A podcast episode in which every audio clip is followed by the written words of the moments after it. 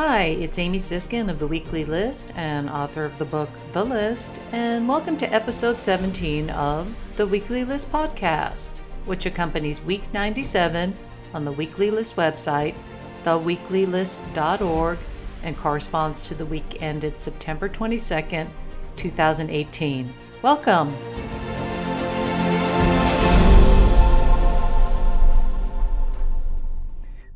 The big stories this week were the nomination of Brett Kavanaugh and allegations of sexual assault. This week, the alleged victim came forward and became public. We're going to be talking about that, which dominated a lot of the news this week, as well as Trump's latest efforts to subvert the F B I and thereby the Mueller probe.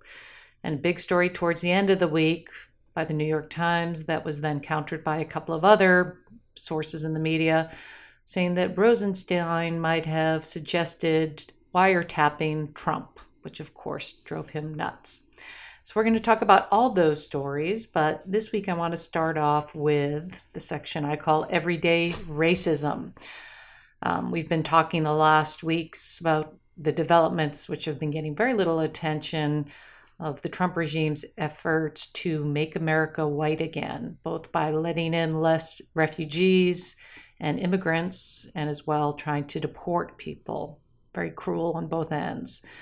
Some news this week on Monday, Secretary of State Mike Pompeo announced the Trump regime will lower the cap on the number of refugees that can be resettled into the United States to thirty thousand for two thousand nineteen. The number represents the lowest cap since the program was put in place in nineteen eighty. Trump had set a cap for forty-five thousand this year in two thousand eighteen, which was already significantly lower than the cap in place under Obama, which was one hundred ten thousand in two thousand seventeen. So we've gone from one hundred ten thousand to forty-five thousand, now down to thirty thousand.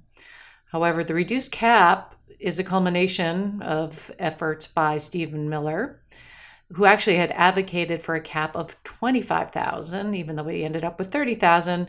But in practicality, the number that have been allowed in so far in two thousand eighteen, twenty thousand nine hundred eighteen refugees, a record low.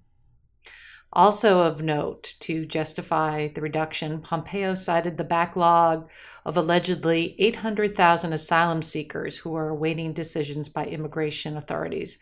The New York Times reported, according to the Department of Homeland Security, Trump's Department of Homeland Security, the number is actually closer to three hundred twenty thousand.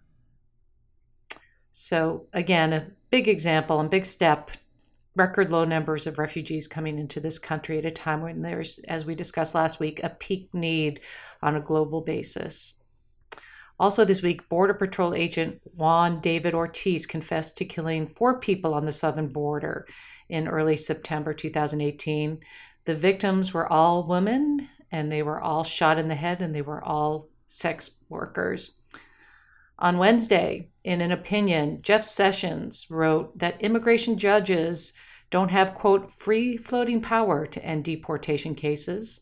Sessions reversed an immigration judge's decision to terminate a removal case, which is, again, not normal. A representative of the National Union of Immigrant Judges said that Sessions' move is part of a broader effort to limit judges' independence and shows the Trump regime's, quote, political approach to immigration courts.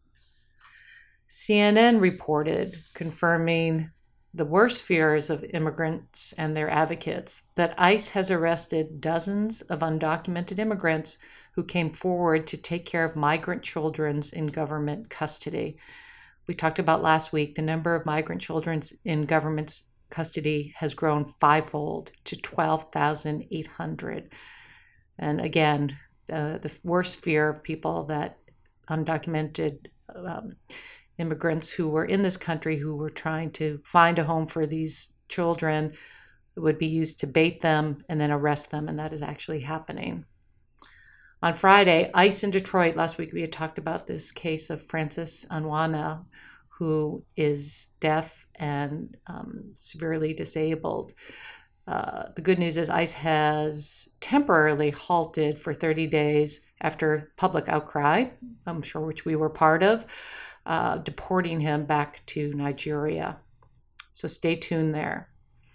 P B S reported on a Republican Party identity crisis, is what they called it, as a handful of G O P congressional candidates this year have openly expressed or supported racist views. One appeared alongside Jason Kessler, a white nationalist. Many are anti-Semitic and or openly racist. The Cap Times reported a constituent called nine one one on Dane County Supervisor Sheila Stubbs as she was out canvassing for an assembly seat. The caller reported a suspected drug deal. Stubbs is a Black American. That, just if you're keeping count, is the second, since we've been doing these podcasts, cases of an African-American woman out canvassing in her district and having a white person call the police on her. Lovely. News Star reported a white teen in Louisiana was jailed after reportedly putting a noose around a Black student's neck. The teen said he wanted to see how many Black boys' necks he could put it around and get photos.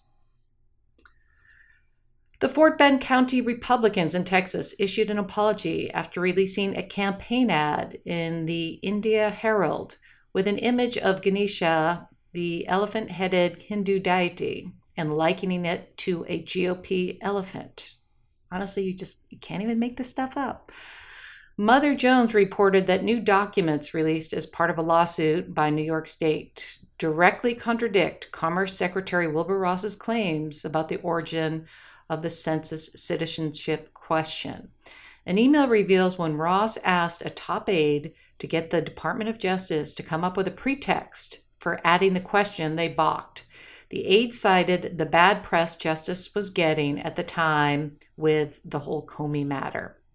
And then on Friday, a federal judge ruled Wilbur Ross must sit for a deposition in a lawsuit challenging the department's decision to ask U S residents about their citizenship in twenty twenty, saying his, quote, intent and credibility are directly at issue. This is a major issue, folks, and I'm really glad that activists have brought this in front of our courts. This would be a way to suppress votes by having a citizenship question in the twenty twenty census. Now I want to talk about the Trump regime. Uh, it's my new section called Inept and Corrupt. On Tuesday, Politico reported newly released records revealed Transportation Secretary Elaine Chao flew on Federal Aviation Administration planes rather than commercial flights on seven occasions. Records show the total cost to taxpayers for flights in between January and August two thousand seventeen was roughly ninety-four thousand dollars, including one flight to for her uh, to Europe and for her staff that cost taxpayers close to seventy thousand dollars. On Tuesday, Trump released a video praising the response to Hurricane Florence, saying Florence was, quote, a tough hurricane, and that it is, quote, one of the wettest we've ever seen from the standpoint of water. Oh boy. Um, the New York Times reported on the one-year anniversary, this is not the funny part, the one-year anniversary of Hurricane Maria, much of Puerto Rico is still in ruins. Hundreds of thousands of people across the island are living in homes in desperate need of repair. Of the one point one million households that sought help, FEMA inspected seven hundred fifty-four thousand for damage, and just one hundred thirty-eight thousand households received a grant for repair. Two-thirds of the grants were for less than three thousand dollars. And speaking of FEMA, FEMA Director Brock Long, who has been under fire, defended Trump this week on Meet the Press, questioning the relevance of independent studies, which had found thousands were dead in Puerto Rico in the aftermath of Hurricane Maria. Long tried to differentiate between direct deaths and what he called indirect deaths to refute the George Washington study, saying there was a tenuous link between indirect deaths and the federal government response. On Sunday, the Washington Post reported Long is resisting an effort by Homeland Security Nielsen to fire him in the midst of hurricane season over his alleged misuse of government vehicles, which we discussed last week. The number two position at FEMA is also vacant. We also discussed last week that half of the key roles in the Trump regime's executive branch are still unfilled. Trump's nominee, Peter Grainer, is awaiting confirmation. Trump's first nominee for the number two position in FEMA, Daniel Craig, withdrew over falsified work and travel records under George W. Bush. On Monday, the New York Times reported the House Oversight Committee will launch an investigation, the Republican-led Trey Gowdy, into whether Brock Long report, repeatedly misused government vehicles. And then on Tuesday, Politico reported John Veach, a senior official and Trump appointee at FEMA, was suspended without pay related to the investigation of Brock Long. So that all happened this week. We closed out this week with him announcing he would repay the money and, and Secretary Nielsen saying he could stay. But that happened all this week. Also in the Trump regime inept and corrupt category, The Hill reported, according to a letter to Senator Tom Carper, the Office of Special Counsel warned Stephanie Grisham, First Lady Melania Trump spokesperson, over a tweet found to be in violation of the Hatch Act. And I say, join the club. Several other members of the Trump regime have already been found in violation of the Hatch Act, including Kellyanne Conway. U S Ambassador to the U N, Nikki Haley, has also been found in violation. But punishments need to come from the White House. And guess what? So far, they have done no punishing of people in violation of the Hatch Act. On Wednesday, Senator Ron Wyden wrote a letter to Senate leaders alerting them that his office has discovered a number of senators and Senate staff members that their emails are were warned that their emails were being targeted. On Thursday, Google confirmed that it has warned some senators and their aides that their personal Google accounts may have been targets of an attempted hack by foreign governments. BuzzFeed reported, based on internal emails it obtained, Trump's July twentieth, twenty seventeen tweet on a transgender military ban caused chaos at the Pentagon, where policy changes are typically rolled out after months or years. Despite Trump claiming to have consulted with, quote, in his tweet, my generals, not the country's generals, but my generals and military experts, the Pentagon was totally blindsided. One email sent shortly after Trump's tweet said, quote, boss needs to see this now. Another one said, in quote, unbelievable, exclamation point. So now we're going to talk about the Kavanaugh nomination. I'm going to do this in two parts because this played out over the whole week to kind of weave it into how our week was unfolding. It started on Sunday. Our week goes from Saturday to Saturday at noon, but this first story came out on Sunday that the Washington Post was the one to report that the that California professor Christine Blasey Ford is the author of the confidential letter on Brett Kavanaugh, detailing allegations of sexual assault when they were in high school. That's a letter we discussed last week that Feinstein had turned over. Ford feared for her life during the attack and later told her husband in two thousand twelve and her therapist in sessions about the attack. She held off going public for fear of her and her family's safety, but said reporters were close to outing her identity, which is why she finally came forward. Ford engaged Deborah Katz, the Washington lawyer known for her work on sexual harassment cases. Ford reportedly took a polygraph test administered by a former F B I agent in early August and passed. On Sunday, Donald Junior mocked Ford on his Instagram account, posting a meme depicting a grade school love letter written in crayon asking, quote, will you be my girlfriend? And was signed Love Brett. Senator Jeff Flake slammed Donald Junior's Instagram post, tweeting, this is sickening. No one should make light of this situation.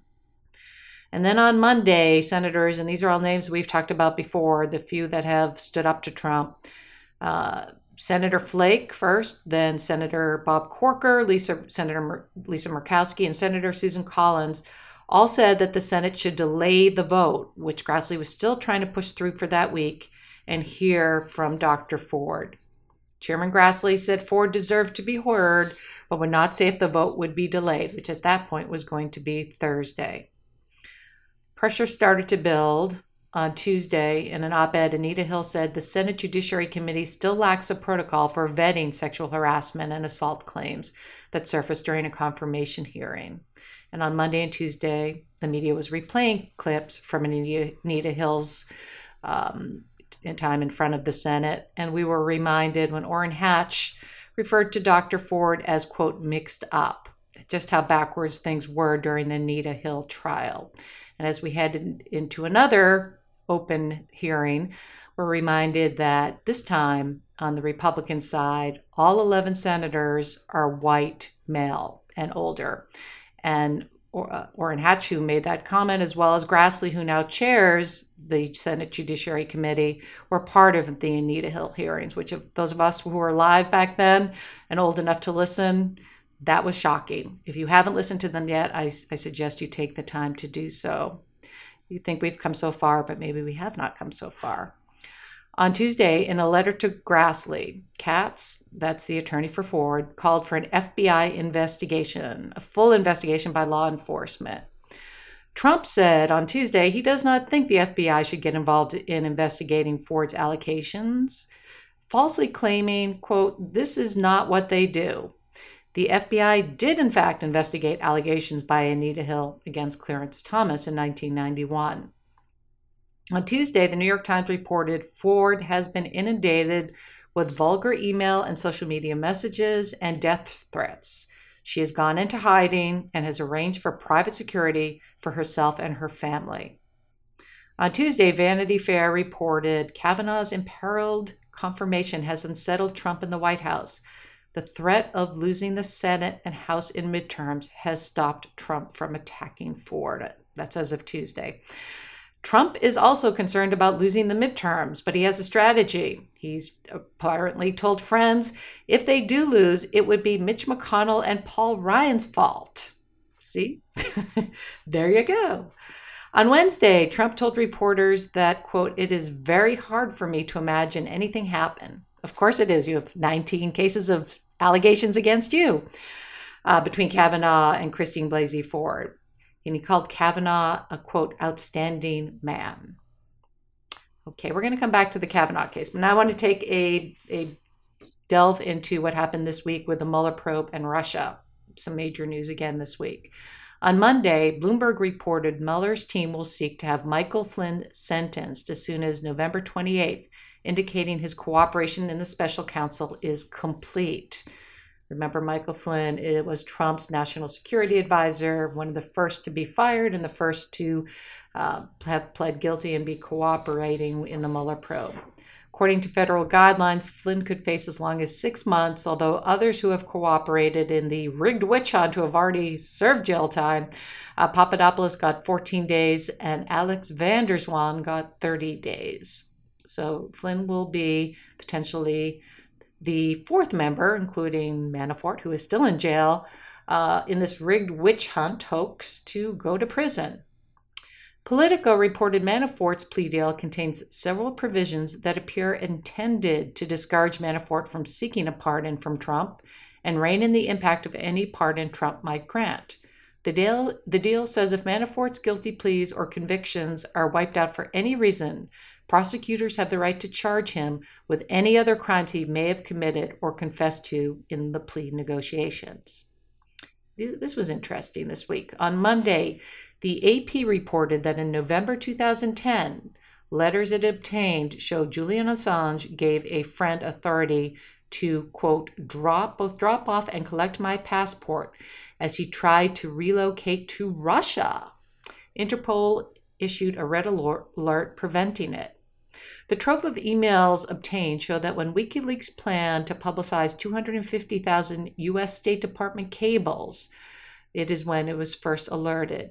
When Sweden authorities moved in on Assange, he wrote to the Russian consulate in London for help. Interesting. Later in the week, Guardian reported Russian diplomats held secret talks in London last year with people associated with Julian Assange to set up a secret plan to help him escape the United Kingdom, where he's currently residing in the Ecuadorian uh, embassy there. The plan involved smuggling Assange out of that London embassy on Christmas Eve in two thousand seventeen in a diplomatic vehicle and transporting him to another country with the ultimate destination being Russia. The plan was put in place to avoid having Assange extradited to the U S as part of the Mueller probe, but was abandoned after being too risky. Okay, so obviously Mueller is moving in on Assange, who had those leaked emails, that Russia's involved. Just see how pieces are tying together here. On Tuesday, the New York Times reported that although Trump's legal team has expanded to nearly a dozen lawyers, they are struggling to understand where the investigations could be headed and the extent of Trump's legal exposure. Trump's legal team is representing him in two federal investigations, one in Washington and one in New York.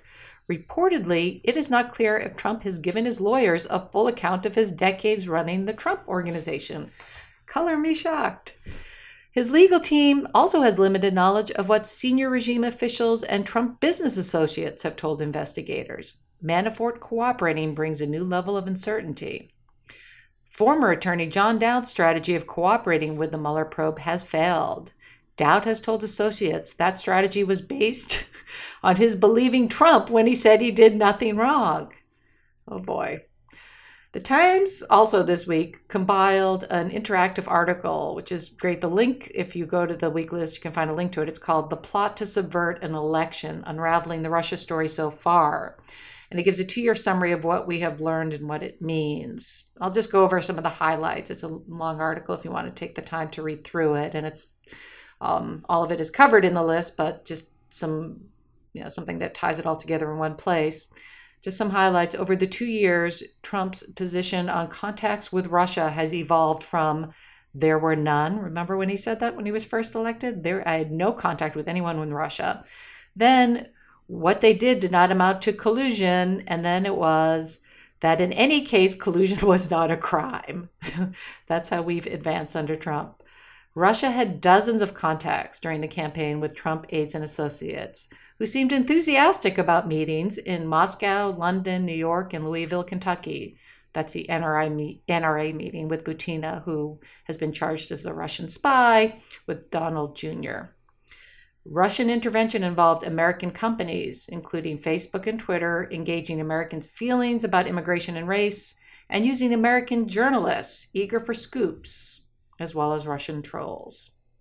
So again, I'll, I'll leave the rest up for you if you want to click on the article and follow through.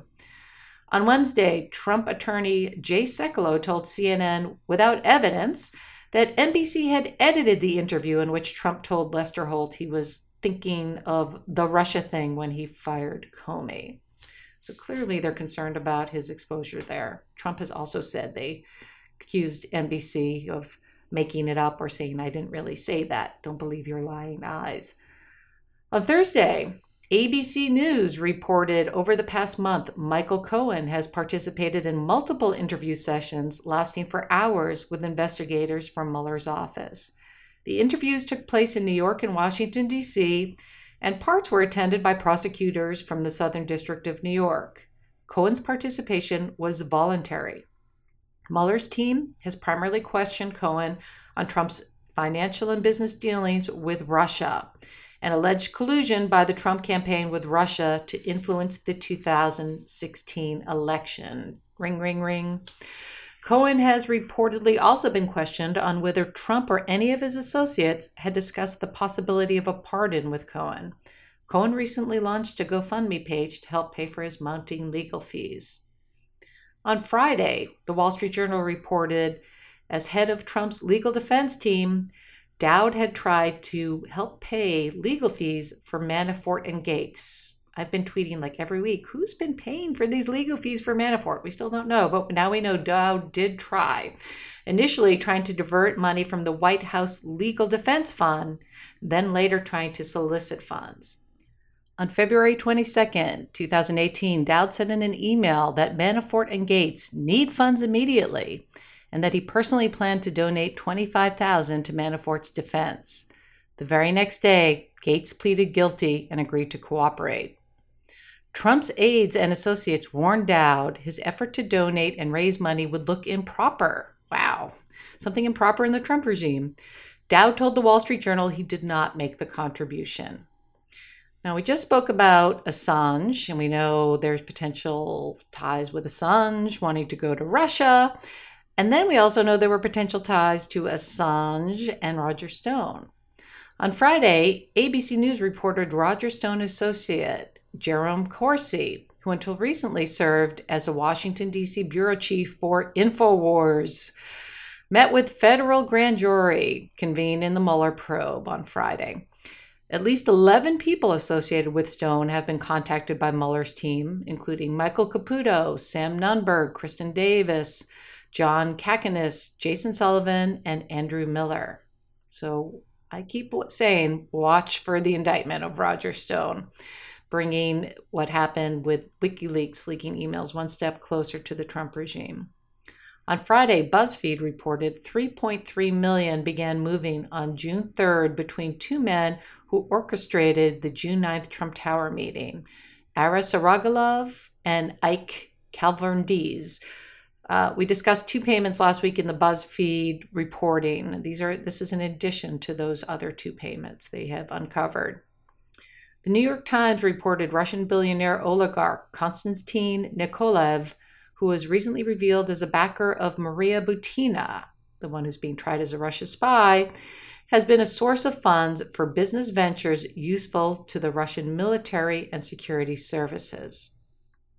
On Saturday, the Washington Post reported Katie McFarland, who served briefly as Michael Flynn's deputy, revised her statement to investigators about a key event in the probe of Russian interference in the two thousand sixteen election. In the summer of two thousand seventeen, McFarland denied to F B I investigators, meaning she lied, that she had spoken to Flynn about his discussions of sanctions with Russia Ambassador Sergei Kislyak in December two thousand fifteen during the transition period. Now she's had to reverse that. So she lied to the F B I too, so keep an eye on that. The fact that they haven't arrested her might mean something about her potentially cooperating. Um, now this was something I, you know, I, every time I tweet the word unprecedented, people are like, stop using the word unprecedented, but it is unprecedented. Um, as things were going on with the Kavanaugh and, and Doctor Ford coming forward, Trump threw a big, great big shiny coin on Monday and surprised everybody. On Monday, in a surprise announcement, Trump ordered the Justice Department to declassify significant materials from the investigation of Russian interference in the two thousand sixteen election. Trump ordered the Department of Justice to immediately declassify twenty pages of surveillance application that targeted Carter Page, as well as the F B I unredacted test, text messages from several high-profile Department of Justice and F B I officials, all of whom he hates and tweets about every week, uh, including James Comey, Andrew McCabe, Peter Strzok, Lisa Page, and Bruce Orr. The White House has said the order came at the request of, quote, a number of committees of Congress and was done, quote, for reasons of transparency, because we know how transparent the Trump regime is. Trump's Republican allies in the House, like Representative Mark Meadows and Devin Nunes, have been pushing for the release, suggesting it could help show anti-Trump bias at the highest levels of the F B I. The Washington Post reported former officials described Trump's order as, quote, totally unprecedented, saying even though he has authority to do this, it is tainted by severe conflicts of interest since he is the subject of the investigation. In other words, they're leaking information that is, you know, background to the investigation in the Mueller probe and the Department of Justice of Trump himself.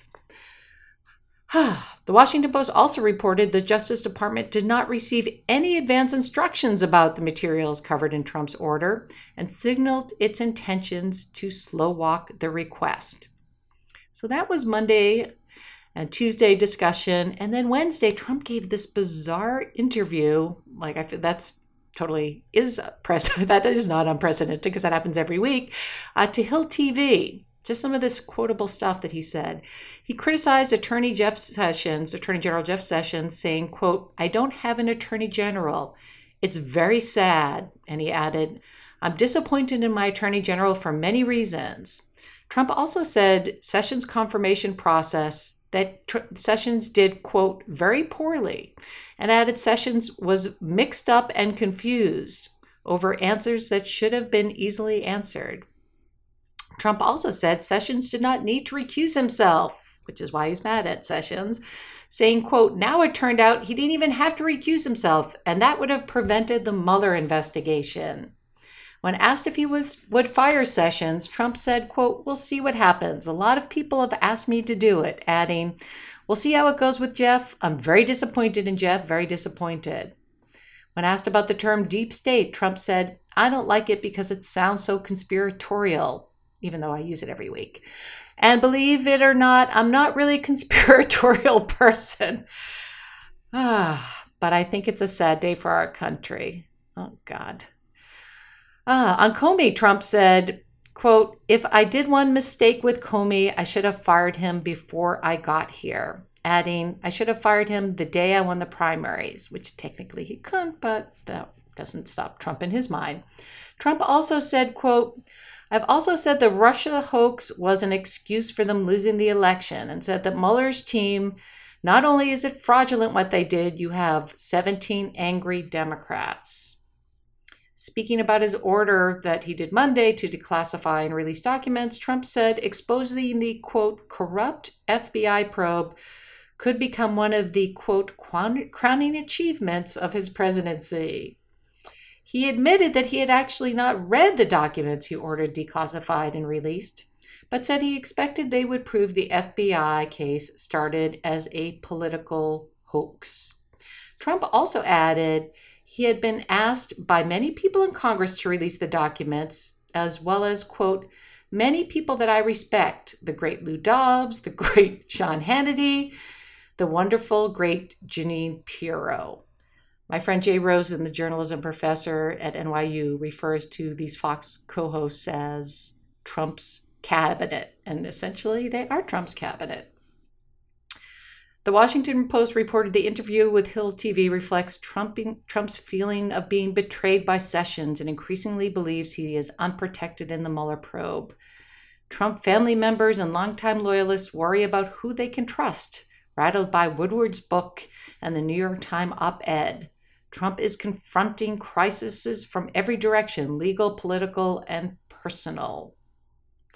Then on Friday, inexplicably, Trump said he would release the delay, delay the release that he had ordered Monday, tweeting, quote, the D O J, quote, agreed to release them, but said it may have perceived negative impact. Um, Trump also said that key allies had called and asked them not to be released. He did not specify which allies those were, although the U K and other international intelligence agencies have provided information on attempts to hack the election in two thousand sixteen. Trump tweeted the Inspector General was asked to review documents on an expedited basis and added, quote, I believe he will move forward on this, and then in parentheses, strangely, and hopefully other things which he is looking at. I have no idea what that is, but that left something open for us.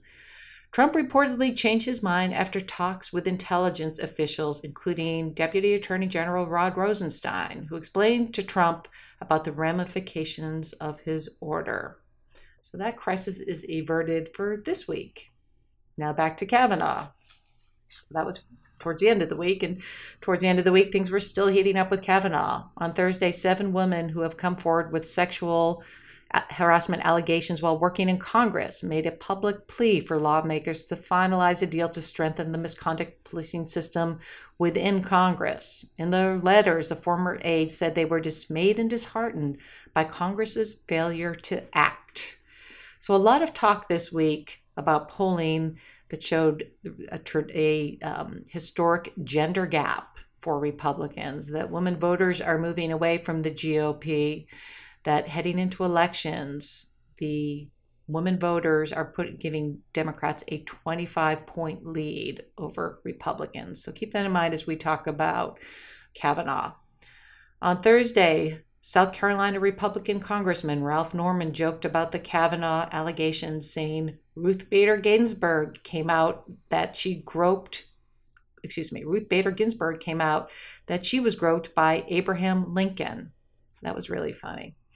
On Wednesday, Susan Collins told a radio station in Maine, my office has received some pretty ugly voicemails, threats, terrible things said to my staff.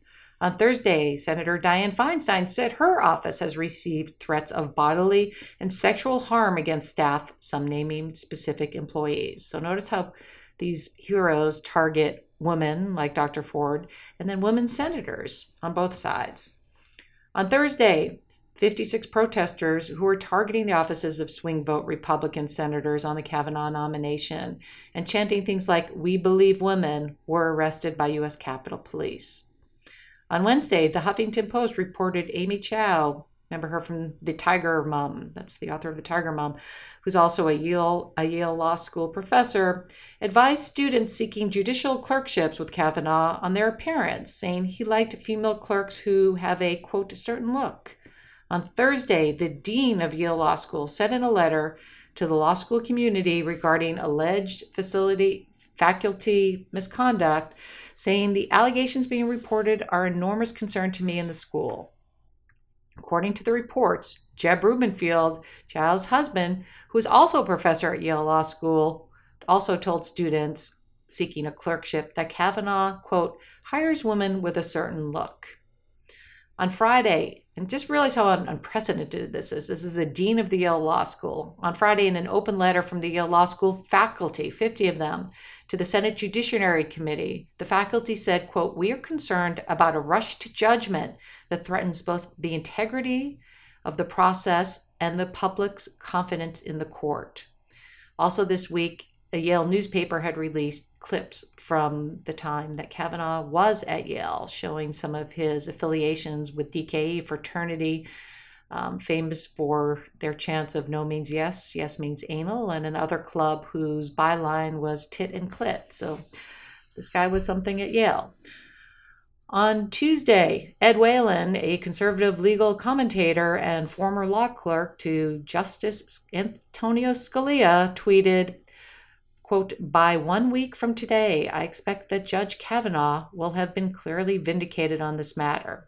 On Thursday, in a series of tweets, Whelan laid out his claim that Ford had been mistaken Kavanaugh with a classmate at Georgetown Prep. I won't name the person, but he went through a long tweet with four plans of the house and pictures of them side by side on Twitter, saying that there was somebody else in a case of mistaken identity.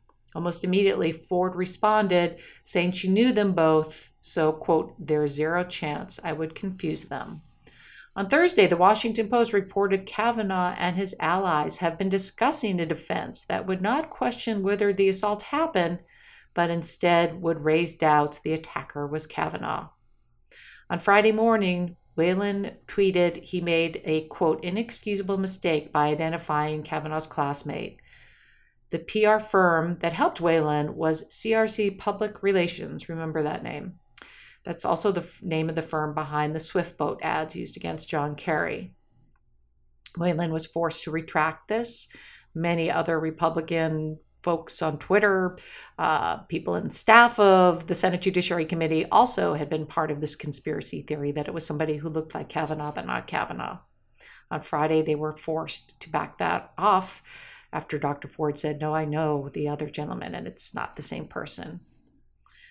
The faculty of the, um, of the just by byline, Yale Law School has also pushed for an F B I investigation um, and had written that the partisan hearings alone cannot be a form to determine the truth.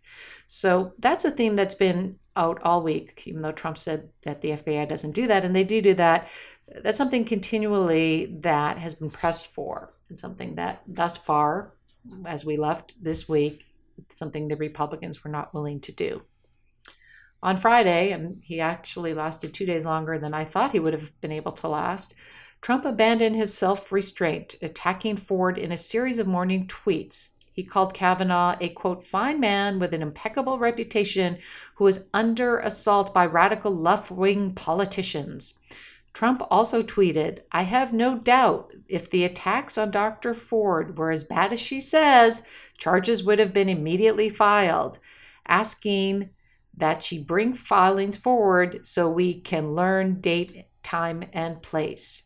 Trump also tweeted, quote, "The radical left lawyers want the F B I to get involved now," adding, "Why didn't someone call the F B I thirty-six years ago?"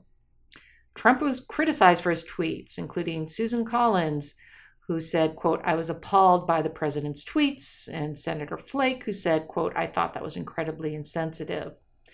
By the end of the evening, both Collins and Murkowski, um, despite the fact that Grassley was pushing forward to pressure uh, Ford to come forward on Monday while she was in hiding and worried for her life, they said they should give her the time she needs to come forward when she's ready.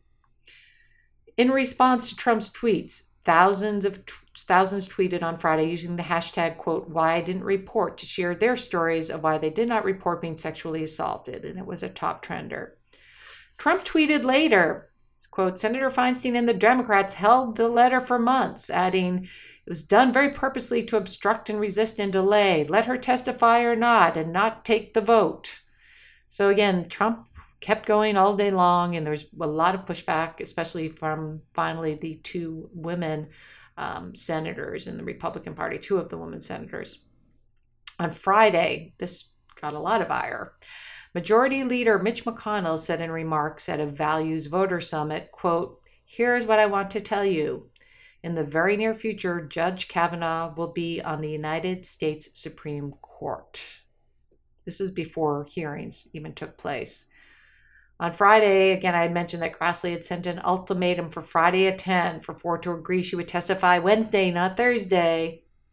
And then Trump, then finally she said, you know, they, she had a response um, from her attorney. And then it was almost like a drunk tweet that maybe he thought was a text. Uh, late in the day, Grassley sent right before midnight a text, a tweet accepting the fact that she would hold off. Um, but Katz said in the statement, your cavalier treatment of a sexual assault survivor who has been doing her best to cooperate with the committee is completely inappropriate, and accused them of putting forward an arbitrary deadline and ultimatums that have created stress and anxiety for Ford. By Friday also, a U S A Today poll found that forty percent disapprove of Kavanaugh and just thirty-one percent believe he should be the nominee, he should be confirmed. U S A Today said this is the first time a plural, plurality have opposed a Supreme Court norm, nominee since polling began. So that was all happening as we closed out the week. And those negotiations were ongoing as of Saturday. Then we had two other bombshells hit before the weekend. On Friday, a bombshell report by the New York Times Friday afternoon reported Rosenstein, Rod Rosenstein, suggested in the spring of two thousand seventeen that he secretly record Trump in the White House and discussed recruiting cabinet members to invoke the twenty-fifth Amendment. This is reporting by the New York Times. Reportedly, Rosenstein made the remarks in meetings after conversations with the D O J and F B I officials in the days after Comey was fired and after Trump had divulged classified information to Russians in the Oval Office. Remember that? That was the time frame when supposedly this happened. According to the Times, not only was Rosenstein serious, but according to a memo by the acting F B I director, then Andrew McCabe, Rosenstein suggested that McCabe secretly record his talks with Trump. In a statement following that article, Rosenstein responded, quote, the New York Times story is inaccurate and factually incorrect, adding, based on my personal dealings with Trump, there is no basis to invoke the twenty-fifth Amendment.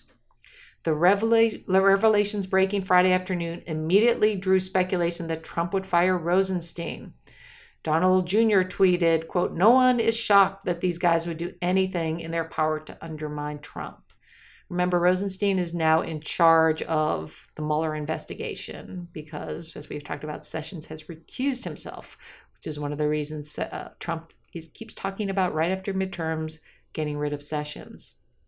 In a second statement, hours later, Rosenstein said, quote, I never pursued or authorized recording the president, and any suggestion that I did is false. So that was all happening. Then, within a couple of hours, we started to see some other news outlets come out.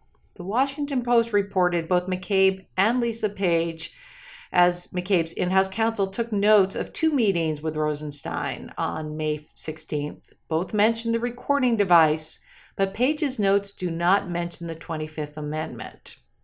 According to attendees at the meeting, Rosenstein's comment in response to McCabe pushing to open an investigation in Trump were said sarcastically, quote, "What do you want to do, Andy? Wire the president?"